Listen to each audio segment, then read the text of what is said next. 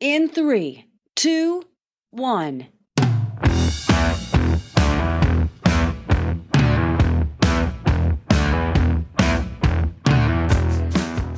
In a commoditized and competitive world, buyers have unlimited choices in how they solve their problems.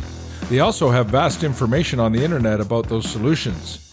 As a matter of fact, according to recent Gartner research, buyers only spend 17% of their time meeting with sales professionals. What this means is the ability to communicate unique value for your product or service in early stage selling conversations is critical.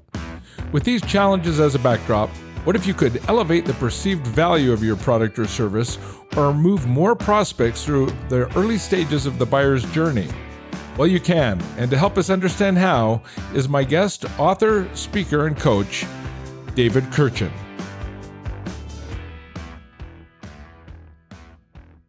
Hi, David. Welcome to the program. We're delighted to have you. Michael, I'm excited to be here. Thank you. Now, where are we talking to you from today? Uh, good old Atlanta, Georgia. Atlanta, Georgia, great hub. Get to Atlanta on multiple occasions. I always joke driving around Atlanta can be interesting as well. It's got that one street in Atlanta. It goes north, east, west, south. It goes every direction and changes direction. It's very much a challenge. I know for the locals, it's probably a lot easier, but for us visitors, it can be a bit of a challenge. But how long have you been in the Atlanta area? I've been here since 1970. So obviously have seen a lot of changes. But yes, Peachtree Street is one of the constants. Delighted to have you. We're going to be talking about your book. It's called 6X How to Convert More Prospects into Customers, a roadmap for early stage sales conversations. Excellent book. I've had a chance to read it. My mind, you've really got this thing covered, and we're going to delve right into it. But before we get started into that, what's the lay of the land in your mind? Prior to the pandemic, I used to tell our clients, here's what it looks like 10 years from now. And in my mind, it's now accelerated. The pandemic, if it did anything, it accelerated those processes, the way we buy, and it's changed things. What's your take on that?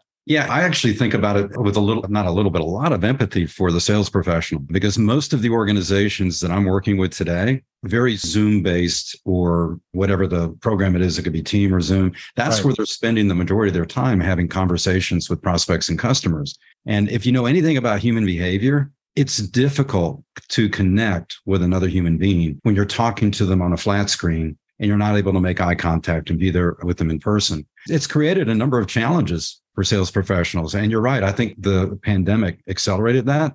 We probably were moving in that direction where a lot of the selling conversations were going to be done on the computer and being, being done remote. But obviously, the pandemic made all of that happen a lot quicker. And then the other thing that's happening sales professionals are isolated. I can't tell you how many sales reps I've talked to that have spoken to things like, I'm a little depressed. I, I just am not around people in the way that I used to be. I'm not in the office with my peers. So that's the side of it that I really, I've been experiencing and empathizing with and talking with sales professionals today. Yeah, I would agree with you. Most managers and CEOs and companies we work with are saying, how do we get our people back out face to face again and not just on the meetings? There's five generations of buyers in the marketplace and 19 channels we've identified of communication.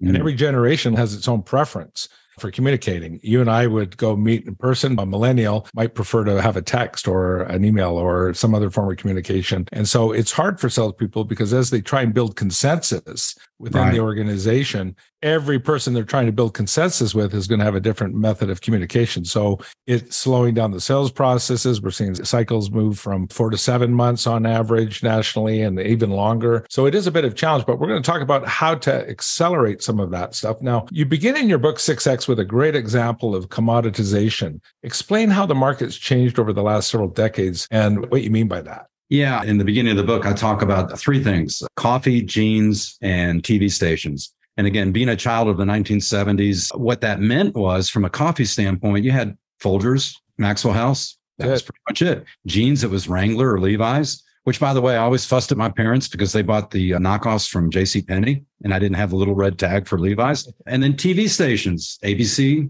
CBS, NBC, and PBS. Those were all the choices. But when you look at today's world from a consumer standpoint, you've got numerous choices in all three of those categories. That obviously has carried over into the business world as well. In the 70s, 80s, and leading into the 90s before the internet came to be, buyers were really looking at the technical specs of a product or service. So to win as a sales professional, you had to be an expert around the product because the buyer did not have access to the internet and didn't have access to all this resource to figure out what options do I have to solve these problems. And so in today's world, in some cases, the buyer may be more educated about the technology or product or service that you represent, which brings us to the primary differentiator, and that is in the way that you communicate the value around the product or service that you represent. Yeah, the model's definitely changed. I remember things started with big companies around 1920s, and I'm with you. I grew up with those state. My TV was black and white. Ed Sullivan was Sunday night show, and we're dating ourselves. My baby pictures were black and white, and we had to send right. in the film for development. But there was always information disparity, so you needed a salesperson to show up and educate you. Couldn't search the internet. It right. was brochures. It was collateral material. We showed up, and we were the companies had the edge or went ahead process, if you will. They were one up on their actual competitors. And that's now evolved. So to your point, when you show up, if you're sounding just like every other salesman, they probably know more than you do. So the key is to come at them with something else. And we'll get into that. In your book in chapter one, you talk about mindset, first of all, and changing and developing that winning mindset. What's that look like? Yeah, the best way to explain that is to give you a, a, quick example. When my younger daughter was engaged, I like to have fun with my future son-in-laws and some of the questions and interaction that I, I would have. You, I hear you. And so we're sitting at a fundraising car wash. We have a little bit of downtime, and I look at my son-in-law and I ask this question tongue in cheek. I go, "Hey, Levi, Katie's grown accustomed to a pretty affluent lifestyle in the area of Atlanta that she's grown up. I'm curious, what kind of work are you going to get into to support that lifestyle?" And he looked at me and he goes, anything but sales. Interesting. And my response was, okay, you know what I do, right? And you just insulted your future father in law. Why not sales? And he goes, because I don't want to talk somebody into doing something that they really shouldn't do. That's hmm. sometimes the perception of sales. So when you get to a winning mindset, here's why that happens. The reason that people have a negative perception of the sales profession is because the salesperson has the wrong mindset. They're looking at it from a transaction of, hey, I see dollar signs dancing over your head, and I have to figure out a way to get those dollar signs into my back pocket. And if that's your mindset, human beings have an innate ability to know when the conversation is not about them and when it's really a selfish motivation that the salesperson is bringing to the relationship. So that type of mindset is immediately going to create a defensive posture on the part of the prospect because they're going to feel like they're being manipulated. So in order to have a winning mindset, you have to shift the focus from the success that you're going to have to the benefit or the outcome for the prospect. And there's a very simple question that I pose in the book that any salesperson needs to be able to answer before they start building a relationship with a prospect. And the question is simply this How is that prospect going to be better off as a result of doing business with you. Now you'll notice I didn't say company. I didn't say how is that company going to be better off because business doesn't happen unless two people come into agreement. And in order for that to happen, the person that you're building a relationship with has to know that you're in it for them. So if you can answer that question in integrity as to how that person is going to be better off, make that the focus of the relationship. Make that outcome the end result that you're looking for, not just a transaction of money or a sale. And this has helped a number of sales professionals not only have the right intent in the relationship and have that be their North Star, but it also helps with their motivation and energy that they bring to the whole role of a sales profession. If you're introducing time freedom, peace of mind, an opportunity for a promotion, again, things that are all very personal to the person that you're building a relationship with, then as a human being, you can put your head down at night and sleep in peace, knowing you've made a difference in the world. And so that's what's involved in having a winning mindset is really putting the focus on a very specific outcome that you want to create for your prospect you think that comes with maturity? I know when I started my career, I was very transactional. I'm going back a number of years and decades, but my job was to position the product or the service, go over the benefits with you, and then try and close on that deal. And then we celebrated the closes without real regard to the customer at that time in those early days, right? And then as mm-hmm. I evolved and got older, I realized I'm really come from contribution and that they're not buying the thing, whatever the thing is, they're buying what the thing does and what it means to them and their business on a personal level. So it was an evolution for me to get there. And over the last couple of decades, that's been the way I position it too. So it becomes win-win, not win for me, lose for you. Have you? Would you agree with that? I do think it comes with maturity, but I don't think that's an excuse for the younger sales professionals not to adopt the right mindset. Yeah, I agree. Uh, I think, yeah, again, I think you and I probably both grew into the realization of that. But for a young sales professional listening to this podcast, hey, guess what? You don't have an excuse now No, no excuses. And the information is there. In chapter two, you cover about decision making and how we make decisions. And we talk about people buy first with emotion, justify with logic second, and mm-hmm. how they're the role of the amygdala and the prefrontal cortex and how we can embed those triggers, if you will. So we stack the deck. We basically want to stack that deck so that we can deliver value, but we can actually earn the right to have that conversation. How important is the decision making process for us to understand that? So for our younger people that are maybe listening or people want to dive into that a little further, what insights would you give them on that? Yeah, it's critical. And it's interesting because in my 35 years in corporate America and leading sales teams, more times than not, I was coaching sales professionals on how to build a logical case, a logical business case. Right. Hey, here's the impact that it's going to have on your business. And it not to say that's not still important. There still is that element that needs to be there. Has to the, make sense. Yeah in the conversation. But the emotional aspect is actually more important. Um, I'll share with you a quick story just as yeah, a way sure. to emphasize this. In the early 2000s, I was leading a sales team selling digital x ray technology into the dental world. So before the early 2000s, if you went into a dentist office, what they do? They put that film, right? In that little holder. And then they ran back to a lab and they developed the film, which would take 15 to 20 minutes. And they'd come back and go, Oh, Michael, you got a cavity. Here's what it looks like. Right. But with digital x ray, what they do is they drop the sensor into your mouth and they get the instant result. Guess what that meant? That meant a compelling return on investment for digital x ray. Get rid of the cost of the film, get rid of the time delay. You can see more patients. So here's what we did we put together an ROI calculator, which again is pretty common in the sales world. And I'll never forget this. We're doing a trade show in Orlando, Florida for the dental world. One of the doctors for one of the largest dental practices in Orlando walks into the booth. So, of course, I engage him in a conversation. And at some point, I pull out the ROI calculator and I said, Hey, here are the assumptions of this ROI calculator. And he looked at me and he goes, Yeah, you're being conservative. And I said, Good. Anything that comes out of it, you're going to have some confidence in. He said, Sure. So he gave me his numbers. I hit the magic button, came back with on a $25,000 investment, four month payback. And after that, he would realize anywhere from 80 to 100,000 to his bottom line. So we both looked at the numbers and I asked him again, Hey, do you agree with those numbers? And he goes, Yeah, I already told you that you were being too conservative. I said, Outstanding. We're we going to put this on a credit card? Are we going to finance right. it? What are we going to do? And he looked at me and he goes, Oh, no, I'm not going to buy. And I was, I was dumbfounded. Said, yeah. Yeah. I'm dumbfounded. And I'm like, okay. So I, I did something very unusual. I looked at him and I said, Hey, I'm the sales leader for this organization. And I just made a decision. You will never be a client of ours.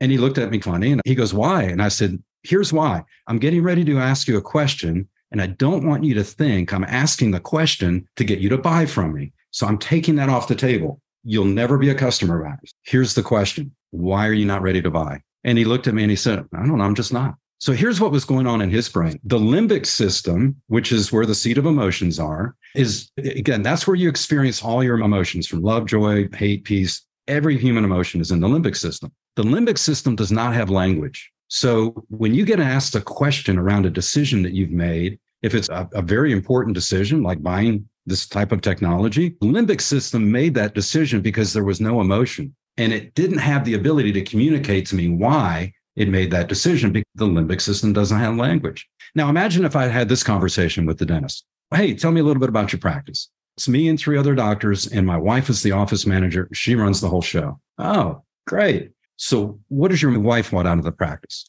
Lately, she's been beating me up for a brand new Mercedes convertible. Oh, really? How much does one of those cost? It's about 80 grand. Huh. So, how does that make you feel that you're not able to get your wife a brand new Mercedes? Oh, yeah, I easily get depressed and it's a nagging thing right now. And if your patients feel that, how do you think they're going to respond?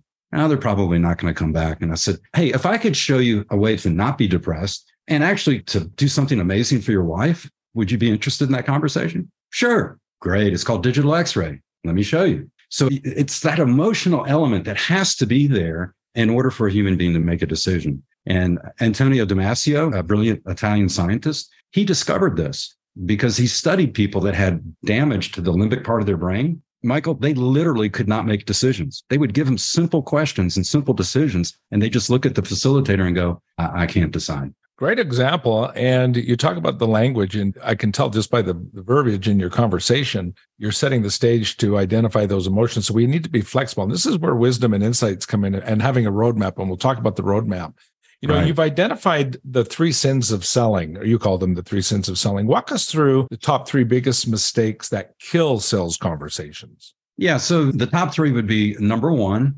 salespeople tend to share too much information. And there's actually a hormone that's behind this, and it's called dopamine. So dopamine is a short-term feel-good hormone. I'll give you a quick example. Most people have a to-do list that drives their activity in a specific day. So Michael, how do you feel when you check one of the items on your to-do list? How does that make you feel? Yeah, it's a positive ding. It's yay, I got something done, accomplishment, dopamine. Yeah. yeah. So that's the same hormone. And so what happens is when you meet somebody for the very first time, you're most comfortable talking about things that you're knowledgeable about or passionate about. And the reason for that is because as you're talking, dopamine is dripping on your brain and making you feel good. So it leads to what I like to refer to as a drug induced feature dump. You feel great when you're talking about everything that your product is and does, and you end up sharing way too much information and the problem with that is that human beings are only really able to remember a few things. Right. And so the most important things that you want to communicate to a prospect will end up getting lost in the volume of information. So that's number one. Number two, nothing unique is showing up in the conversation. We were talking about this earlier, but the fact that sales professionals are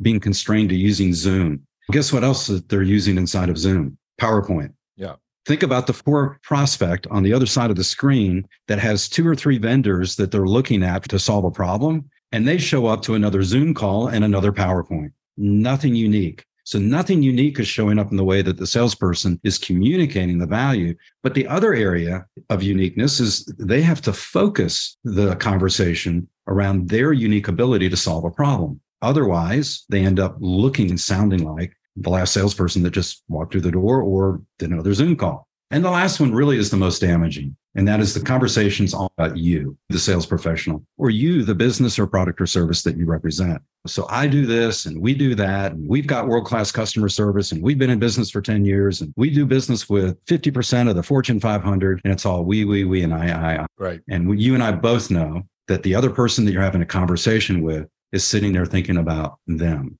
That's right. All they're hearing is information that's about the salesperson. So those really are the the three biggest mistakes. And by the way, the focus on you as a sales professional, that especially happens when the prospect feels like, hey, you're just in this for you. You're just in it for the sale. That's all you're trying to accomplish. And again, that gets back to our earlier conversation of having an incorrect mindset, which is absolutely going to kill those relationships before they even start to happen. You make some excellent points. And this is the challenge for some of the young people today because the models that they're saying is they're saying some of the old guard or older managers are using legacy style approaches. And then they're going out on training calls and they're using the same stuff. They're rehashing it. So it's really changing that whole conversation up. There's a great exercise where go into a sales call and you can't talk about your company. You can't talk about your products. You can't ask them what their challenges are because you, A, you should know what their challenges are. And you can't tell them what you've done or any work you've done for it. If you do any of those, it's an immediate default and boom, you get kicked to the curb. And most people just get scared to death with that because they go in there with their canned pitches or their really slick PowerPoint that marketing's created for them. And as a veteran sales expert, you do have some insights, obviously, on how to overcome some of these mistakes and turn the conversation around when it's not going well. So let's say we go into an approach, things aren't going the way we want. Can we turn it around in that conversation? Yeah. Again, it gets back to something that we've already touched on, and that is to take the focus off of you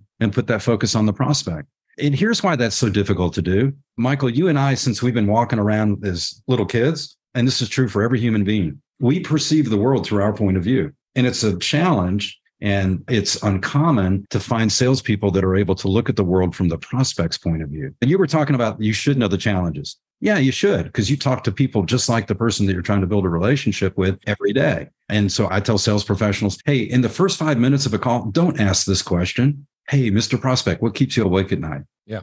Don't ask that question. You just telegraph that you don't know anything about them. So what you want to do is focus on what you do know about them. And so one of the ways that you could shift the conversation is maybe speak to a trend or some research that has shown up in their world that they may not be aware of. And so, an interesting one for sales professionals, I tell sales leaders this all the time. Hey, you know that 80 20 principle that typically is at play within a sales organization? Yeah. Did you know that it's now 83 17? It's actually gotten worse over time, not better. right. Yeah. So again, by bringing insight and value around things that you know because you're dealing with people just like them every day, all of a sudden they're perceiving this conversation as, hey, you're bringing value to me. You're not just talking about your product or service. You're talking about things that are going on in my world, things that I may not have known of. And I'm starting to realize that you're very credible and trustworthy because of how you've shifted the focus of the conversation. Yeah, exactly. Instead of calling up and asking, Hey, we want a meeting, come tell you how wonderful we are and our products and services and who we get to do work for. It's, Hey, David, one of my roles at our organization is to brief executives to three emerging trends we see impacting your business in the next 18 to 24 months. And if it's not keeping you up at night now, it soon will be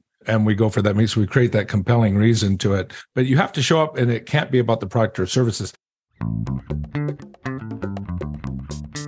this episode is sponsored in part by Rainmaker Digital Solutions featuring Active Campaign. Looking to drive growth with customer experience automation? Active Campaign, the number one marketing automation platform for e commerce, B2C, and B2B companies, gives you the email marketing, marketing automation, and CRM tools you need to create incredible customer experiences. Active Campaign is the platform we use to reach, nurture, convert, and grow our business, and you can use it to grow yours. You can see why 150,000 plus businesses like yours choose Active Campaign to help them grow and become preferred in the markets they serve. You can also start your free trial by visiting our website and clicking on the Active Campaign trial link. As a bonus, we'll also give you a digital copy of my book, Becoming Preferred How to Outsell the Competition. And in the interest of full disclosure, I am a shareholder in the company. And now back to my conversation with David Kurkjian. I'm reminded of Don Miller, where he talks about story brand in that model, the hero's journey, where the hero of the stories, and we use Luke Skywalker as the example. You don't want to be Luke. You don't want to be the hero of this meeting with your client. The client is the hero. Your job's to be the Obi Wan Kenobi or Yoda, depending on who you like the best. And I like Obi Wan just he's got the gray beard going, and so do I. So I can relate with that a little bit more. But it's asking questions, it's guiding. It's not solving their problems, but it's guiding them through the process. And they have to know that you're one ahead of them in the process so that you have something to bring some value to them. No, I think you're bang on. And that's a great way to turn the conversation around is to start bringing something that they don't know. You say right. that understanding human nature is a vital part of sales. So what does a salesperson need to know today? How people make decisions before trying to make the sale? What's important for them there? Yeah, so there's really two things that go into that. A common mistake that sales professionals may make is they show up and talk about everything that the product is and does. And they need to understand that while they're doing that, the prospect's trying to figure out what does this mean to me? And if they're trying to figure that out, they're not listening with their full attention, which means they're not going to remember a lot of what your product is and does. And so this goes back to something that you touched on earlier, and that is that human beings make decisions based on meaning and emotion and justify it with logic and reason. A prospect has to understand what the product means to them and the corresponding value before they're going to invest any time or energy or future conversations around, again, your particular product or service. And another really interesting example I had the opportunity to be in the room with 25 Oracle consultants early in my career with master messaging. These were the most accomplished salespeople I've ever been in the room with. And they heard me make that statement that people make decisions based on meaning and emotion and justify it with logic and reason. And there was a gentleman sitting off to my right that raised his hand. And I said, Hey, yeah, do you have a question? He goes, No, I disagree with you. And I said, Why? And he said, Because I'm the most logical person you'll ever meet. I make every decision based on logic and reason. And if you were to compare me to Mr. Spock, he would look like an emotional mess. That's how logical I am. And much. so I did something as a facilitator you're not supposed to do. I went off script. And so I looked at him and I said, okay, let's explore that. What was the last major purchase that you made either for you, your family, or your business? And he goes, Oh, that's easy. I bought a new car six months ago. And I said, Okay, don't say another word. Just hang tight for a minute. So I turned to the rest of the room and I said, Hey, let's help your teammate out. If you were to put your logic hat on your head, what makes and models of cars would you buy? Michael, what do you think they said? Well, probably something basic, something functional, a Kia, something gets you from A to B. Yeah. Yeah. They said Kia, Prius for gas mileage, Prius, sure. for safety. EV yeah. car, sure. Yeah. I noticed he's getting uncomfortable. And so I turned back to him after a minute or two and I said, Hey, your teammates have given some great examples of what you would buy if it were strictly a logical exercise. Can you right. tell the room what kind of car you buy? He tried to whisper it to me. He goes, I bought a BMW. I said, a BMW, the ultimate driving machine, that German engineering, the Corinthian leather, the experience that you have on the road. He goes, All right, all right, you're right. It was right. an emotional decision, but I got a great deal. I said, There's the logical justification for the emotional decision that you made. But what he didn't take into account, Michael, is that 90% of decision making is happening subconsciously. Yeah, that's right. So he thought consciously, he thinks he's making a logical decision, but he's not giving any credence or any attention to the subconscious, which is again where all of that emotion comes into play. So I get asked this question a lot.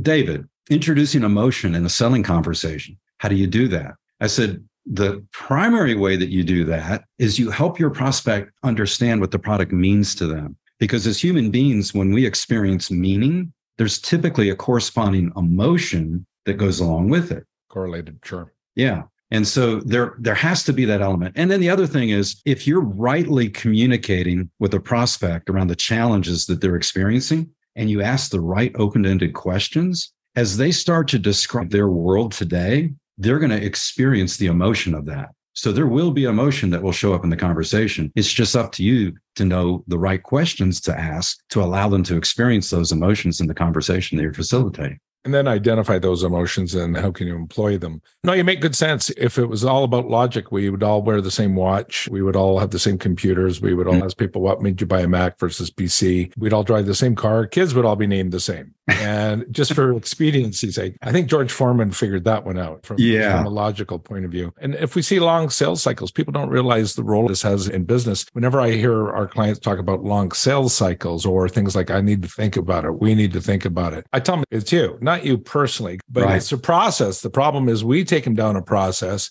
and our process is a logical process. And I know you have an engineering background and it's really about engineering a process that triggers and invokes those emotional triggers and embeds them into the process. What's the change from status quo to where it would be with our solution? So it's a huge role with it, and that's for sure. We all want to stand out from the competition. It's the goal of everybody to differentiate ourselves, at least authentically. What do you think is the best way to differentiate ourselves from the crowd in today's marketplace? That's an easy one. Whiteboarding. Whiteboarding. And again, there's a little bit in the book about whiteboarding, but the reason that so there's just a little bit is because it's a difficult thing to really explain how to execute just in a few pages in a book. Here's why whiteboarding. There is a whiteboarding capability inside of both Zoom, Teams, and most of the common platforms that we use today. 95% of the sales professionals don't use it. They default to PowerPoint. When I use whiteboarding in conversations that I have with sales leaders to communicate the value that they've realized in their sales team.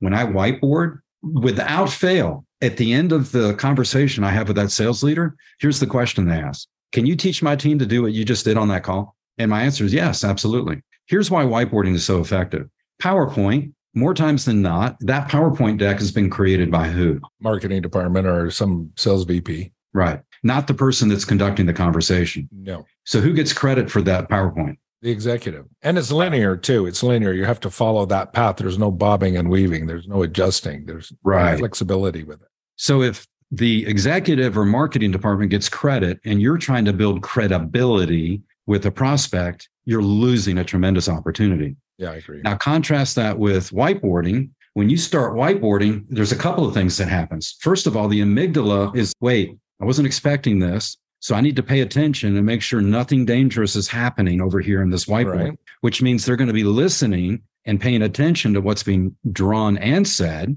in that conversation. And that's going to create more memory. So they'll be walking away with a higher degree of memory. As a matter of fact, John Medina in his book Brain Rules, where he codified 10 basic principles on how human beings' brains behave, one of the things he found was if you have a verbal conversation with somebody, they'll remember 20% of what you said two days later. If you anchor it around a visual, they'll remember 70%. Not only would whiteboarding be more intriguing and more engaging because it's unexpected, but you get credit for everything that's being said around that whiteboard. And here's where it gets really fun you can hand off the control of that whiteboard to the person that you're having a conversation with and go, what does that look like in your world? And get them involved in actually collaborating around this whiteboard. Now, I know there are going to be sales professionals listening to this podcast going, that sounds like a lot of work. They're right. But guess what? It takes time and effort to be creative and to stand out from the norm. You can be just like everybody else and not take time to think of ways that you can be creative in the way that you're communicating.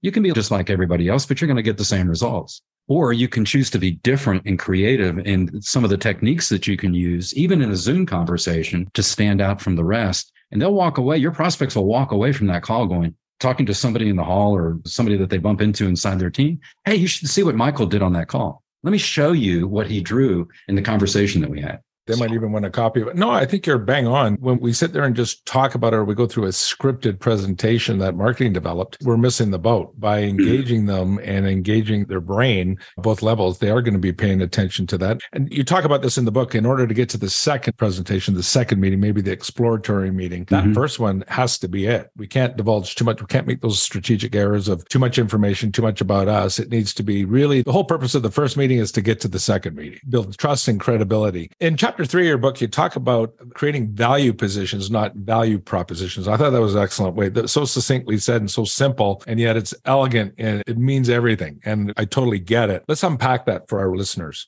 Yeah. Again, earlier we were talking about one of the common mistakes that salespeople make in too much information. There's this principle of threes that human beings love. And I did some research around it, and it has to do with patterns. Right. That again, we as human beings are looking for patterns in the world. And apparently, the first pattern from a number standpoint is three. And there's confidence and conviction and belief around things that are presented in three. So, as a sales professional, you're going to want to identify three value positions that you're going to focus the conversation around in a discovery call or in an initial conversation. And the way that you get to those positions, and by the way, proposition is a suggestion, right. position is you're taking a stand, which is why I stopped referring to value propositions as value props.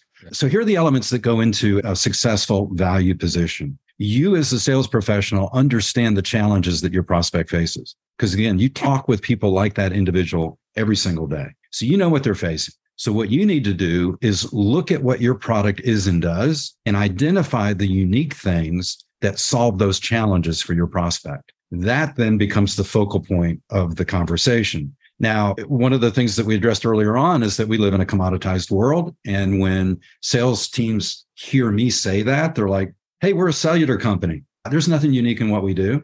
That may be true, but more times than not, if you dig a little bit deeper, it's not. Another quick example back years ago when the iPhone 5 first came out, all the cellular companies had access to selling the iPhone 5. Sprint and AT&T were running two different commercials. Here's what they did. Sprint at the time was offering unlimited data. That was their uniqueness. That was the only thing that was unique. So they built this problem in the minds of the consumer around you don't want to be limited in data. You've got an iPhone that takes video and has music and takes pictures. And why would you want to limit yourself? So they found something very unique and built a compelling emotional scenario of, hey, why would you want to limit yourself? AT&T at the very same time was the only cellular company that allowed you to talk and surf at the same time. So they focus all of their ad campaigns around, hey, it's better to do two things than one. So those are some great examples of finding uniqueness. But here's where uniqueness can also show up. I don't think anybody in your audience would say that chocolate is unique. Right. My wife would. My wife would definitely tell you chocolate is unique. There's certain types of chocolate, and then there's just no go chocolate. Yeah. And yeah. Is, but I know what you mean. Yeah. Same thing with peanut butter. But what happens when you bring peanut butter and chocolate together? Oh, you get Reese's peanut butter cups. That's right. Although I posed that question recently in a workshop in London and they said Nutella. Yeah, that's our next favorite, so, the hazelnut. Yeah, Absolutely. Yeah. yeah. So sometimes what you have to do as a sales professional is look at several capabilities that you have right. and combine them in a way that stands out as being unique. Now, that becomes the focal point of the conversation, but it isn't necessarily what you're going to say in the conversation. So what you have to do is you have to look at what is it that your product does that uniquely solves a challenge. And then from a value position statement or what you're going to actually say in the conversation, you're going to start that statement with, Michael, what if you could? And then complete that with what they can do differently. And then don't say anything about the product or service in that statement. Again, an example of this would be for a sales leader. Hey, what if you could increase the conversion rates in the early stage selling conversations? What if your sales team members could build more rapport and trust and credibility in those same early stage conversations? And finally, what if you could ensure that a larger percentage of your sales team is going to hit their quota? You can by partnering with master messaging. Now you'll notice there was nothing in what I just said about what I do at master messaging. It's what the prospect can do differently because they have access to unique capability that I can bring to them in solving their problem. In your book, you give a lot of stories, a lot of anecdotes, a lot of examples, which are great. Chapter five of your book is all about leveraging the power of stories, and you call them hooks. Story is the most effective form of communication for human beings. That's been true for as long as we've been walking around on the planet. It's the way that information and detail gets transferred from one human being to another. There was an interesting TED talk that I watched, gosh, about a year ago, and I think it's only been out about two and a half years.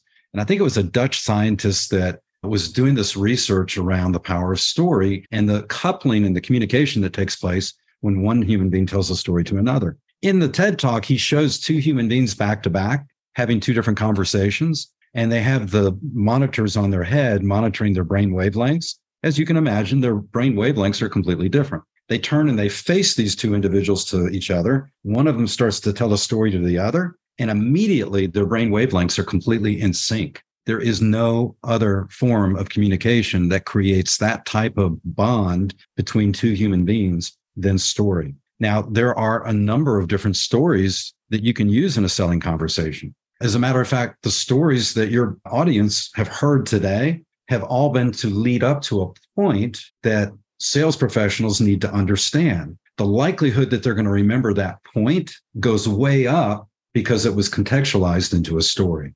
That's right. Now, this is something that takes some time and practice. But again, it goes back to what you heard me say earlier.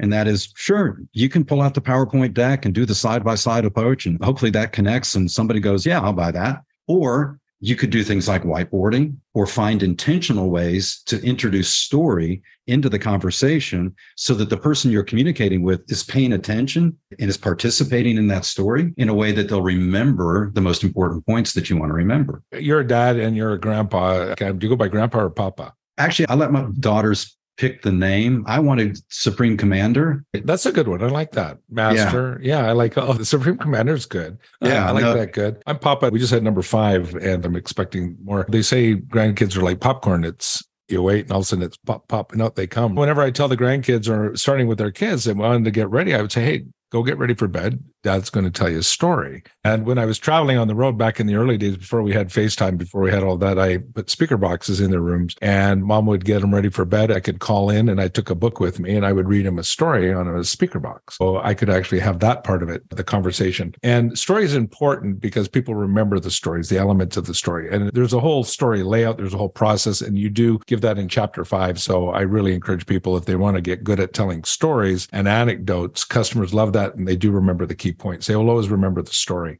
Just move on a little bit here. Every salesperson knows what it's like to hear the word no. And we hate that. We hate rejection or what we interpret as objections or resistance. Do you have any pro tips for handling objections or resistance in today's world? Yeah. So there's a very specific technique in the book. More times than not, you're going to get objections that begin with something like, Hey, I liked a lot of what I heard, but Right. Again, in the human language, anytime you hear the word but, just forget everything that happened before it. Pay attention to what's coming after. They may say something like, Hey, David, love the opportunity to increase the value, perceived value in early stage conversations, but I feel like you're too small. We're a boutique agency. It's three, soon to be four of us, but we've worked with very large organizations like Great American Insurance, AFLAC, Vantiv WorldPay. So we've worked with some very, very large organizations. If I came back to them just with that answer, hey, you know, Michael, it's not a problem. We've worked with large organizations. It's fine. It wouldn't work because that objection came out of their limbic brain. They sent, I feel like that means that it's an emotional response. Right. And one of the things that we need to recognize as human beings is that you can't logic your way out of an emotional issue. So behavioral psychologists figured this out years ago. Imagine sitting in front of a, psychologist and you tell them, I've got a fear for flying. And they look at you and go, Michael, that's ridiculous. That's the stupidest thing I've ever heard. Did you know that it's actually more dangerous to get in your car and drive down the corner? They don't do that because you'd be offended, you'd run off and never go see them again. So they use this principle called a reframe. And a reframe is when you use an analogy, a metaphor, a story that has nothing to do with the issue that they just brought to you to reframe it so that they can see the issue apart from the emotion. And the reason that they use reframe, they imagine you have a picture in your house, you take it down, put a new frame on it, put it back up on the wall. The next time somebody walks in and looks at that picture, they're going to go, Hey, Michael, is that a new picture? It's not, but it's perceived differently because you put a new frame on it. And that's what a sales professional needs to be able to do with some of these emotional objections where the prospect goes, I feel like, I think, I believe. Anything that comes after that is coming out of the limbic brain, and a logical response is not going to be enough to win the day. Yeah, it's interesting. You talk about your role through sales and through sales management and leadership roles and positions. And you really have to become a student of psychological behavior and behavioral aspects of people, how their brain works, how you can say things and create results. You ring the bell and the dog salivates. So that's what we're looking for things that are already embedded in their systems. In your book, David, you talk about the sales conversation roadmap. Let's go ahead and explain what that is and what that looks like. Yeah, one of the most important things that any sales professional needs to accomplish in early stage conversations is communicating value. Value is king. If you communicate high value, you're going to get the price point you're asking for. If you communicate high value, it's going to create a sense of urgency for your prospect to want the product sooner than later. Now, with that being said, in working with over 200 companies and asking this question of at least a thousand salespeople, the question is, how does a human being perceive value? And Michael, I've never gotten the right answer in asking that question across 11 years. And the reason is that the research was done by a behavioral psychologist by the name of Daniel Kahneman. And so Kahneman is widely recognized as one of the renowned behavioral psychologists in the world today. He wrote a book called Thinking Fast, Thinking Slow. Thinking Slow. Yeah. 2002, I think he was a Nobel Prize winner too in economics. And yeah, yeah, in the early 2000s. And so part of the value and part of the understanding that he's brought is how a human being perceives value. The simplified version is this value is perceived in a contrasting worldview. It's literally, this is what the world looks like, Mr. Prospect, without my product. This is what your world could look like with my product. And it's in the side by side contrast of those two things that people perceive value. Here's a real simple example. Every year, I go on a fundraising bike ride with my brother in law and it's to raise money for children with autism. They drop us in the middle of Delaware. It's called Bike to the Beach. And based on where they drop you, you ride all the way to Foley Beach. And last year we did a 50 mile ride. The organizers of the race, unbeknownst to them, the start point for that 50 mile ride was on a section of rural Delaware road that had been recently stripped of the top coat. That's not a recipe for a fun ride on a street bike. So for five miles, we're riding along, vibrating and hoping our tires don't explode. And all of a sudden, we get to that smooth, newly paved section of road. When we hit that newly paved road, every one of the riders around us immediately exclaimed, Oh my God, this is the smoothest road I've ever been on. Michael, they would not have said that if the contrast hadn't been there with the rough road. If they had started the race mm, on the smooth point. road, we wouldn't have rightly perceived the value. So the question is, how do you construct a conversation that's going to communicate high value? and it's the sales conversation roadmap. So you're contrasting status quo versus what could be. Yes. Imagine with these. Gotcha. Yeah. Earlier, we were talking about value positions and how you create a value position. So you look at what your product is and does and identify your unique ability to solve a problem. So that problem, you understand the challenges that your prospect faces. So that's where you're going to start the conversation. It starts with the challenges. And by the way, most human beings don't like having a finger pointed at them to say, Hey, you've got a problem. I know you've got a problem. So don't say that. What you're going to say is, hey, in talking with other sales leaders, here's what I'm hearing. They're still experiencing challenges around the 80 20 split. It's actually 87 13 now. In addition to that, it's difficult in today's economy to find the top performers. What that means is that some of the hires that they make are leaving within three to six months and leaving gaps inside of their organization right. as far as recognizing quota. So you're telegraphing what you know from talking with other sales leaders or other professionals like the prospect that you're talking to. Then you're going to give voice to the impact of those challenges because challenges don't exist in a vacuum. There used to be a commercial out there that DirecTV did where they started the commercial with, Hey, when your cable goes out, you get frustrated. When you get frustrated, you go to the gym. When you go to the gym, you get hit in the eye with a racquetball and you get an eye patch. When you get an eye patch, people want to know how tough you are. When people want to know how tough you are, you end up in a roadside ditch.